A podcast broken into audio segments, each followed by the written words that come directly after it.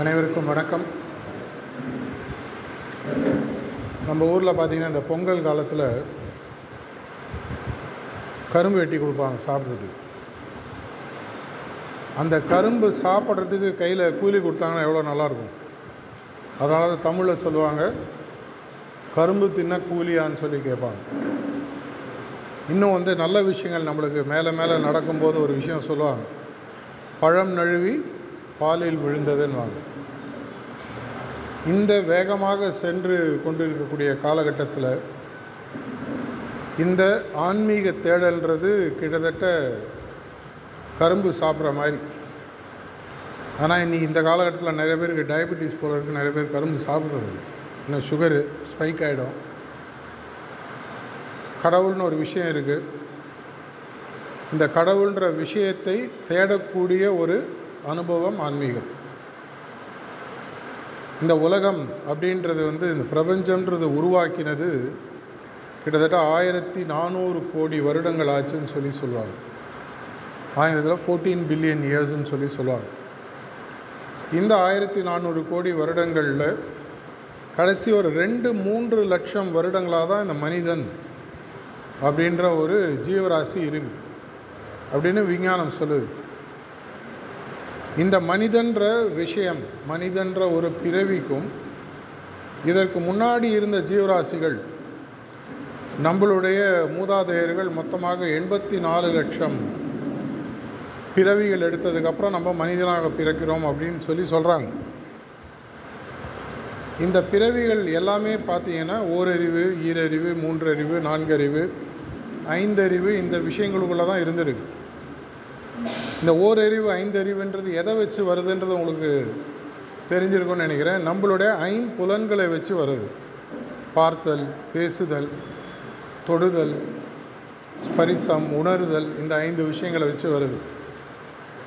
இந்த ஐந்து விஷயங்களை தாண்டின ஒரு முக்கியமான பிறவி தான் பார்த்திங்கன்னா மனிதன் என்பவர். நம்மளுக்கும் உலகத்தில் இருக்கக்கூடிய கடவுளின் படைப்புகளுக்கும் இருக்கக்கூடிய முக்கியமான வித்தியாசம் என்ன அப்படின்னு சொல்லி பார்த்தீங்கன்னா நமக்கு எண்ணக்கூடிய சக்தி இருக்குது என்றதுன நம்பர் இல்லை. சிந்திக்கக்கூடிய சக்தி இருக்குது இதற்கு ரொம்ப சிம்பிளாக சொன்னால் பகுத்தறிவுன்னு சொல்லி சொல்லுவாங்க. இந்த பகுத்தறிவுன்றது என்ன?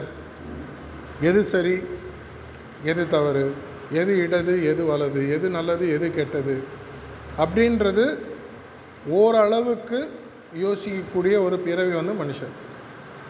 இது எதற்காக கொடுக்கப்பட்டது? கடவுளினோட படைப்பில் பார்த்தீங்கன்னா இந்த ஐந்து அறிவு இருக்கக்கூடிய காலகட்டம் வரைக்கும் கடவுள்ன்ற சிந்தனை தேவையில்லை. ஏன்னா அது வந்து ஒரு ஆட்டோமேட்டிக் ப்ராசஸ் பேண்டமிக் டைமில் நம்ம பார்த்துருப்போம் எல்லாருமே ஆல் பாஸ் அதுக்கு பேர் ஆல் பாஸ் பேட்ச்னு சொல்லி சொல்லுவாங்க ரெண்டு வருஷத்துக்கு முன்னாடி. படிக்கிறீங்களோ படிக்கலையோ புரியுதோ புரியலையோ அடுத்த ஸ்டாண்டர்டுக்கு உங்களை தூக்கி போட்டுருவாங்க. கிட்டத்தட்ட இந்த முதல் அறிவிலிருந்து ஐந்தாவது அறிவு ஐந்து அறிவு படைத்ததுன்னா என்ன பார்த்தீங்கன்னா விலங்கினங்கள்லாம் நார்மலாக ஐந்து அறிவு படைத்தது. இந்த ஐந்து அறிவு படைத்தது வரைக்கும் ஆட்டோமேட்டிக்காக ஒன்றுலேருந்து ரெண்டு ரெண்டுலேருந்து மூணுன்னு வந்துட்டே இருக்கும். இந்த அஞ்சுலேருந்து ஆறாவது வரணும்னு சொன்னால் இங்கே வரும்பொழுது நமக்கு இந்த பகுத்தறிவுன்ற விஷயம் கொடுக்கப்படுகிறது. எதற்காக இது கொடுக்கப்படுகிறது? பகுத்தறிவுன்ற முதல்ல சொன்ன மாதிரி நல்லது கெட்டதுன்றது ஒரு விஷயம். இரண்டாவது முக்கியமான பகுத்தறிவு அப்படின்னு பார்த்தீங்கன்னா விவேகானந்தர்னு ஒன்று கேள்விப்பட்டிருப்பீங்க. அவரோட ஒரிஜினல் பார்த்தீங்கன்னா நரேந்திரன். அவருக்கு ஏன் விவேகானந்தர்னு பேர் வந்தது? சம்ஸ்கிருதத்தில் பார்த்தீங்கன்னா விவேகம் அப்படின்னு சொல்லி பார்த்தீங்கன்னா பகுத்து அறிதல். உண்மையான விவேகம் என்பது பகுத்தறிதல். அவர் பகுத்தறிஞ்சு என்ன பண்ணார்? நிலையான ஆனந்தத்தை கண்டுபிடித்தார். வாழ்வில் எப்பொழுதும் மகிழ்ச்சியாகவும் சந்தோஷமாகவும் கடவுள் சார்ந்த சந்தோஷமாகவும் எப்படி இருக்குன்றதை கண்டுபிடிச்சு அதை உணர்ந்தாரதுனால அவருக்கு பேர் விவேகானந்தர்னு பேர் சொல்லி வந்தது. அவர் என்னத்தை கண்டுபிடிச்சார்? கடவுள்ன்ற ஒரு விஷயம் இருக்குது அதை உணர முடியும். அவருடைய குருவான ராமகிருஷ்ண பரமஹம்சரை போயிட்டு கேட்குறாரு எனக்கு கடவுளை காட்டுன்றார். அவர் உடனே பலார்னு ஒரு அற அறையிறார். எதுக்காக அரைஞ்சிங்கன்னு கேட்குறாரு அரைஞ்ச உடனே என்ன ஆச்சு எனக்கு வலிக்குது அப்படின்னாரு. வலியை காட்டு அப்படின்னாரு. வலியெல்லாம் காட்ட முடியாது. உணர தான் முடியும். அப்போ அவர் சொல்கிறாரு எப்படி உன்னால் வலியை உணர முடியாதோ இதை போன்று கடவுள் என்ற ஒரு விஷயத்தையும் உணரதான் முடியும். சிறு வயதில் நமக்கு உணரக்கூடிய சக்தி இல்லாமல் இருக்கலாம். நம்ம பிறந்து வளர்ந்து ஒன்றாம் கிளாஸ் அஞ்சாம் கிளாஸ் பத்தாம் கிளாஸ் வரும்பொழுது அந்த அளவுக்கு நமக்கு யோசிக்கக்கூடிய சிந்திக்கக்கூடிய சக்தியானது இல்லாமல் இருக்கலாம். அதனால் என்ன பண்ணுவாங்க? கடவுள்னு ஒருத்தர் இருக்கார். இந்த கடவுள் நீ நல்லது செஞ்சால் உனக்கு நல்லது செய்யும். கெட்டது செஞ்சால் உனக்கு கெட்டது செய்யும். அப்படின்னு ஒரு நல்ல விஷயங்களையும் தவறான விஷயங்களை தவிர்ப்பதையும் நமக்கு சொல்லி மெதுவாக வளர்த்துட்டு வந்தாங்க. ஆனால் நம்ம வீட்டில் ஒரு பையன் அஞ்சாம் கிளாஸே நாற்பது வயசு வரைக்கும் படித்தா நம்மளுக்கு எப்படி இருக்கும்? ஏன்பா கொஞ்சம் மேலே ஆறாம் கிளாஸ் பத்தாம் கிளாஸ் போப்பா வாழ்க்கையில் செட்டில் ஆகும் சொல்லுவோம். இதே மாதிரி கடவுளானவரும் ஓகே இவ்வளோ நாளாக என்ன நீ ஒரு படைத்தவனாக உன் வாழ்க்கையில் நடக்கக்கூடிய நல்ல விஷயங்களை கொடுப்பவனாக பார்த்துட்ட இப்போ என்ன நீ உணர ஆரம்பி. தசாவதாரத்தில் வர நரசிம்ம அவதாரத்தில் பிரகலாதன்ட்ட கடவுள் என்ன சொல்கிறாரு நான் வெளியிலையும் இருக்கேன் தூணிலும் இருக்கேன் துரும்பிலும் இருக்கேன் உன்னோட இதயத்திலும் இருக்கேன்னு சொல்லி சொல்கிறார் இதை உணரக்கூடிய ஒரு பகுத்தறிவை நமக்கு எதற்காக கொடுத்தாருன்னு சொன்னால் அவரை உணர்ந்து அவரை நோக்கி செல்லக்கூடிய ஒரு விஷயத்தை நம்ம கற்றுக்கணும்னு சொல்லி.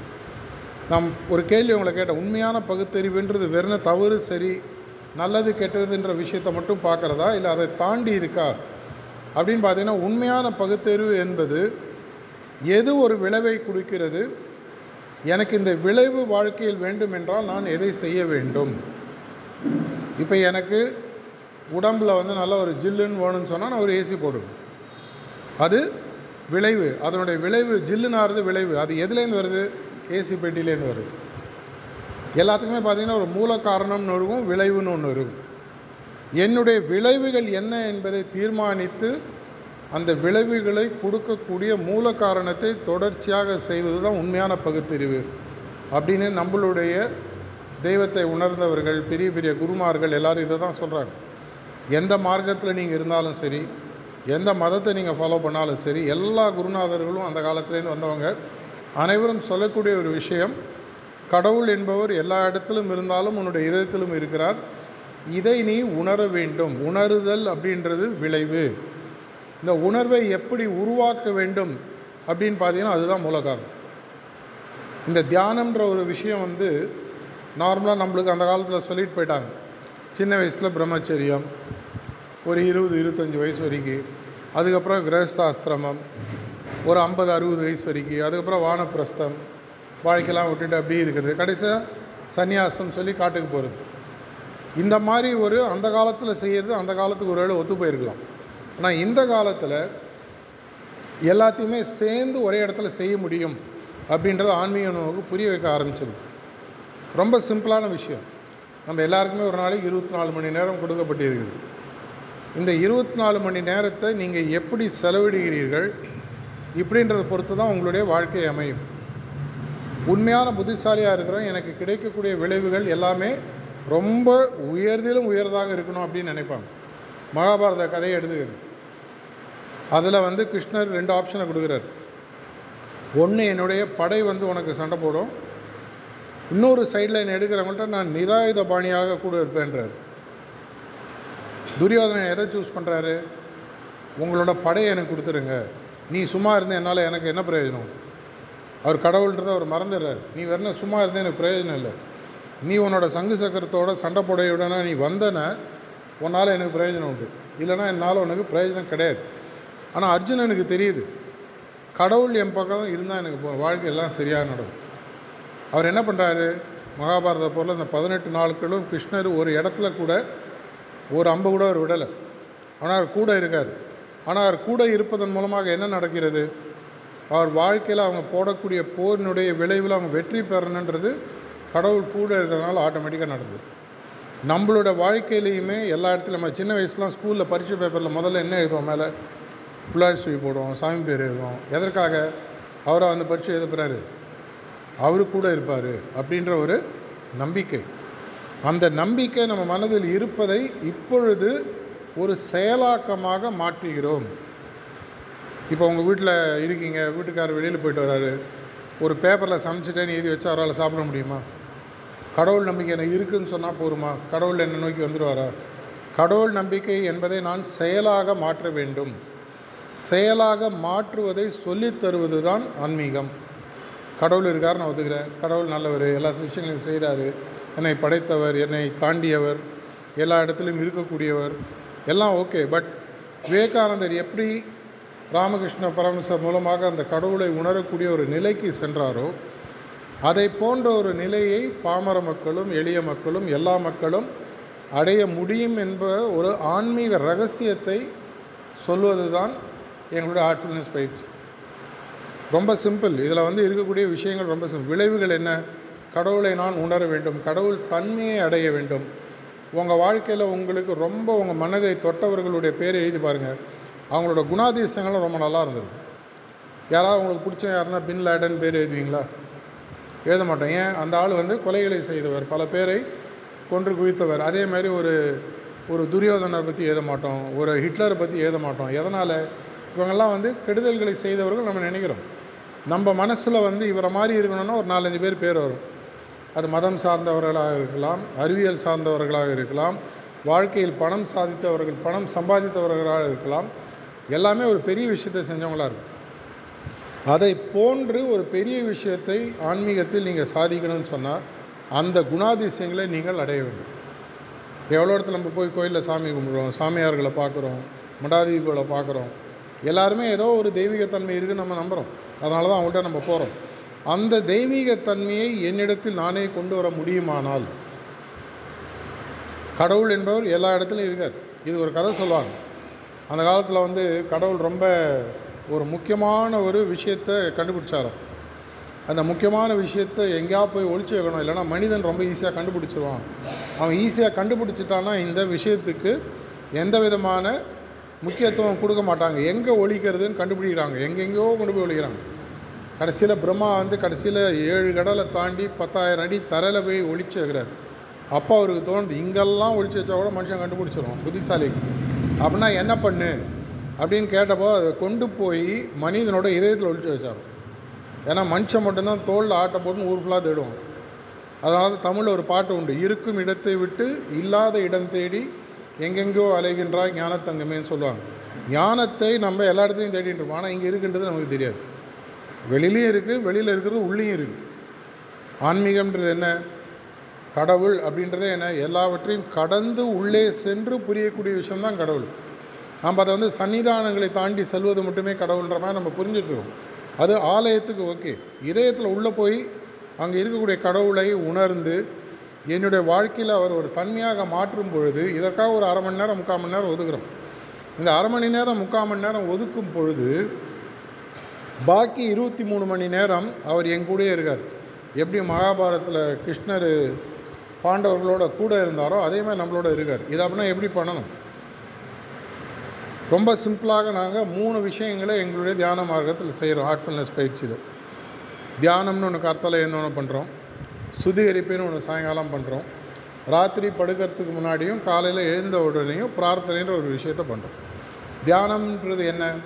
பல அர்த்தங்கள் இருக்குது இருந்தாலும் ஒரு அர்த்தம் அப்படின்னு சொல்லி பார்த்தீங்கன்னா எதையாவது ஒன்றை பற்றிய தொடர்ச்சியான நிலையில் என் மனதை வைத்திருத்தல்.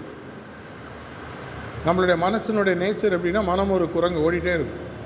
ஒரு இடத்துல இருக்காது. அது முக்கியமாக இருன்னா அப்போ தான் இருக்காது. எல்லாருமே உங்கள் வீட்டில் நீங்கள் வேலையாக இருக்கும்போது பார்த்தீங்கன்னா சைடில் பாட்டு ஓடிட்டுருக்கும் பெல் அடிக்கும். அதெல்லாம் உங்களுக்கு கவனம் இருக்காது. வேலை அவ்வளோ தீவிரமாக செய்வீங்க. ஏன்னா உங்களுடைய மனமானது அந்த விஷயத்தில் அப்படியே ஒன்றி போகிறது அந்த ஒன்றி போகக்கூடிய விஷயத்தை சுலபமாக உங்களுக்கு புரிய வைக்கக்கூடிய ஒரு விஷயம் ஹார்ட்ஃபுல்னஸ் தியான பயிற்சி. ஒரு இருபதுலேருந்து இருபத்தஞ்சி நிமிஷம் காத்தால் எழுந்த உடனே எல்லா இடத்திலும் வியாபித்திருக்கக்கூடிய கடவுளானவர் என்னுடைய இதயத்திலும் ஒளி ரூபமாக இருக்கிறார் அப்படின்ற ஒரு எண்ணத்தோடு பதினஞ்சு நிமிஷம் உட்காரும் அப்போ என்ன ஆகிறது? நீங்கள் ஏற்கனவே இந்த ப்ராக்டிஸ் ஆரம்பித்ததுனால பிராணாகுதி அப்படின்ற ஒரு லைஃப் ஃபோர்ஸ் இல்லை யோகிக் ஃபோர்ஸுன்னு சொல்லி சொல்லுவாங்க. அது உங்களுடைய மனதில் மெதுவாக செலுத்தப்படுகிறது. இது நடக்கும் பொழுது மெதுவாக உங்களுடைய தேவையற்ற ஈனத்தன்மைகள் மனிதனை விட கம்மியாக இருக்கக்கூடிய தன்மைகள்லாம் உங்களை விட்டு போக ஆரம்பித்து மெதுவாக நீங்கள் மனித நேயத்தை புரிந்து கடவுள் நேயத்தை உணர்ந்து கொள்ள ஆரம்பிக்கிறீர்கள். இது கார்த்தால பண்ணுறது இன்றைக்கி ஒரு முதல் ப்ராக்டிஸ் செஷன் ஏற்கனவே பண்ணாதவங்களுக்கு பண்ணி பார்ப்போம். அதற்கப்புறமாக எங்களுடைய இங்கே டீச்சர்ஸ் இல்லை ப்ரிசெப்டர்ஸ்னு சொல்லுவோம். இவங்க இதை எப்படி பண்ணன்றது உங்களுக்கு தொடர்ச்சியாக மூணு நாள் சொல்லிக் கொடுப்பாங்க அதற்கப்புறமாக நீங்களே உங்களோட இடத்துல ப்ராக்டிஸ் பண்ணலாம். இப்போ டெக்னாலஜி ரொம்ப இம்ப்ரூவ் ஆகிடுது உங்களோட மொபைல் ஃபோன்லேயே ஹார்ட்ஃபுல்னஸ்னு ஒரு ஆப் இருக்குது உங்கள் வீட்டில் யாராவது பசங்கள்கிட்ட கேட்டிங்கன்னா இந்த ப்ளே ஸ்டோர்லேயோ ஐஓஎஸ் ஷாப்லேயோ போயிட்டு டவுன்லோட் பண்ணி உங்களுக்கு ஹார்ட்ஃபுல்னஸ்னு ஒரு ஆப் ஒன்று இருக்கும். அதில் நீங்கள் எப்படி தியானம் பண்ணலான்றது அதுலேயே உங்களுக்கு இன்ஸ்ட்ரக்ஷனோடையே வரும். இந்த மூன்று நாட்கள் முடிந்தவுடன் எப்பப்போலாம் உங்களோட மனசு கஷ்டமாக இருக்கோ எப்பப்பெல்லாம் மனசில் ஏதாவது ஒரு பிரச்சனைகள் இருக்கோ இல்லை சந்தோஷமாக இருக்கோ இல்லை எனக்கு இப்போ தியானம் பண்ணுதுன்னு தோணுது மத்தியானம்னா நான் ஒரு மணி நேரம் தூங்குறேன் அது போல் அரை மணி நேரம் தூங்கிட்டு அரை மணி நேரம் தியானம் பண்ணுவேன். எதனால்? என்னுடைய மனதானது லகுவானதாக மாற ஆரம்பிக்கிறது. எப்பவுமே சந்தோஷமாக இருந்தால் எவ்வளோ நல்லா இருக்கும்ல? எதனால் இவ்வளோ கஷ்டப்படுறோம்? தலையில் தேவையில்லாத விஷயங்களை போட்டுக்கிறோம். அதனுடைய சிந்தனை சிதறல்கள் நம்மளுடைய மனசில் பல விஷயங்களை தவறாக உருவாக்குகிறது. இதை சரி செய்வதற்கு சாயங்காலம் சுத்திகரிப்புன்ற ஒரு பயிற்சி. லேடிஸ் எல்லாருமே தெரியும். இன்றைக்கி சமைச்ச பாத்திரத்தில் நாளைக்கு மறுபடியும் சமைப்போமா? என்ன பண்ணுவோம்? சாயங்காலம் பத்து பாத்திரம் தேய்க்கிறது நான் வேலைக்காரி வச்சோ நம்மளோ இல்லை பேண்டமிக்கில் எல்லா ஹஸ்பண்ட்ஸும் செஞ்சாங்க நானும் செஞ்சேன். ஏன்னா எல்லாம் ஒரே வீட்டில் இருந்தோம் இல்லையா? இதை மாதிரி ஒரு பாத்திரத்தை தயார் பண்ணி ரெடி பண்ணால் தான் மறுநாள் பண்ண முடியும். பால் பாத்திரம் எடுத்துக்கிறீங்க அதே பா தீஞ்சு போயிடுது பால். மறுநாளைக்கு இதில் பாலை வச்சிங்கன்னா பால் கெட்டு போயிடும். அப்படின்னா அந்த பாலை அந்த பால் பாத்திரத்தை சுத்தம் பண்ணணும். இதை போன்று என்னுடைய இதயத்தில் தினசரி வரக்கூடிய சங்கடங்களினாலும் பிரச்சனையினாலும் விஷயங்கள் போய் அப்படியே உட்காந்துது இப்போ வெளியில் போயிட்டு வரோம் ஷர்ட்டில் ஏதோ அழுக்குப்பட்டுடுது உடனே என்ன பண்ணுவோம்? வீடு வந்தால் அந்த சட்டையை தோப்போம். என்னதான் இருந்தாலும் அந்த வேர்வை அழுக்கு படக்கூடிய விஷயங்களை தோச்சிட்டு தான் மறுநாள். யாராவது ஷர்ட்டு வாங்கினதுலேருந்து பத்து வருஷம் அப்படியே துவைக்காமல் போடுறேன்னு சொல்ல முடியுமா? யாரும் பக்கத்தில் வர மாட்டாங்க. அப்படின்னா எப்படி உங்களுடைய ஷர்ட்டு துவைக்கணும்னு தெரியுது? உடல் அழுக்கானா குளிக்கணும்னு தெரியுது. பாத்திரம் அழுக்கானா பாத்திரம் தேய்க்கணும்னு தெரியுது. வீடு அழுக்கானா ஒட்டடை அடிக்கணும்னு தெரியுது. தரையை பெருக்கணும்னு தெரியுது. உள்ளத்தில் படியக்கூடிய மாசுத்தன்மையை விளக்குவதற்கு நம்மால் முடிந்தால் எவ்வளோ நல்லாயிருக்கும் எனக்கு மனசு பிரச்சனைங்க. என்னோடய பாஸ் திட்டாரு பக்கத்து வீட்டுக்கார அம்மாவோட சண்டை. என்னோடய மருமகன் நான் சொன்னதை கேட்கல மனசு நம்மளுக்கு அப்பப்போ சஞ்சலப்படும். அந்த மாதிரி நேரத்தில் சுத்திகரிப்புன்றது ஒரு அருமையான பயிற்சி. நீங்கள் பண்ணும்போது தான் அதனுடைய எஃபெக்ட் தெரியும். என் வாழ்க்கையில் வரக்கூடிய பல பிரச்சனைகள் இன்னல்கள் மறைவதற்கு முக்கியமான காரணமாக இருந்தது இது சுத்திகரிப்பு. எல்லாருமே வாழ்க்கையில் பிரச்சனையை சம்பாதி ச பார்க்காதவங்க யாருமே இருக்க முடியும் பிரச்சனையே பார்க்காதவங்க யாராக இருக்காங்களா? ரெண்டு பேர் தான் இருக்க முடியும். ஒன்று இது வரைக்கும் பிறக்கல இல்லை இருந்தாலும் ஏற்கனவே செத்துட்டார். இவங்க ரெண்டு பேர் தான் வாழ்க்கையில் பிரச்சனை இல்லை. மற்ற எல்லாருக்கும் ஏதாவது பிரச்சனை இருக்கும். அப்படி ஒன்றுமே இல்லைனாலும் சீரியல் நம்மளுக்கு வேணாத நேரத்தில் போய் எண்டு போட்டுருவோம் மறுநாள் என்ன நடக்குமோன்னு தலையில் குடைச்சல் உட்காந்துருக்கும் இந்த மாதிரி பிரச்சனைகள் இருக்கிறவங்களும் இருக்காங்க. சொன்னால் நம்ம மாட்டேன் பத்து வருஷத்தில் எங்கள் முன்னாடி எங்கள் வீட்டு பக்கத்தில் ஒரு அம்மா இருந்தாங்க. அவங்களுக்கு என்ன நினைப்பேன்னா சீரியலில் நடக்கிறதெல்லாம் தான் வாழ்க்கையில் மறுநாள் நடக்கணும்னு நினைப்பேன். ஏன்னா ரெண்டு தடவை இப்படி நடந்துச்சு. அந்த சீரியலில் நடந்த சீன் அவங்க வீட்டில் மறுநாள் நடக்குது. அவங்க சைக்கியாட்ரிஸ்ட் போகிற லெவலுக்கு ஆகிட்டாங்க சீரியலில் நீ ஒன்று தப்பாக நடந்ததுன்னா அவங்களுக்கு பயம். மறுநாளைக்கு தான் வாழ்க்கையில் இது நடக்க போகுது. நிஜமாகவே நடந்த விஷயம். அதுக்கப்புறம் சைக்காட்ரி ஆக்ஷன் போயிட்டு இது மாதிரிலாம் ஒன்றும் இல்லைம்மான்னு சொல்லி தியான பயிற்சி சொல்லி கொடுத்து அதுக்கப்புறமா சுத்திகரிப்பை சொல்லிக் கொடுத்து மெதுவாக இன்றைக்கி சாதாரணமாக இருக்குது நம்மளுடைய மனதில் சின்ன சின்ன உளைச்சல்கள் பிரச்சனைகள் அப்பப்போ இருக்கு. தான் இருக்கும் சாயங்காலம் எப்படி குளிக்கிறோமோ வீடை சுத்தம் பண்ணுறோமோ பாத்திரத்தை சுத்தம் பண்ணுறோமோ அதை போன்று என்னுடைய மனதையும் ஒரு பத்து பதினஞ்சு நிமிஷம் எல்லா மாசுக்களும் என்னை விட்டு பின்வழியாக புகை வடிவமாக செல்கிறதுன்ற ஒரு எண்ணத்தோடு பதினஞ்சு நிமிஷம் உட்காரு.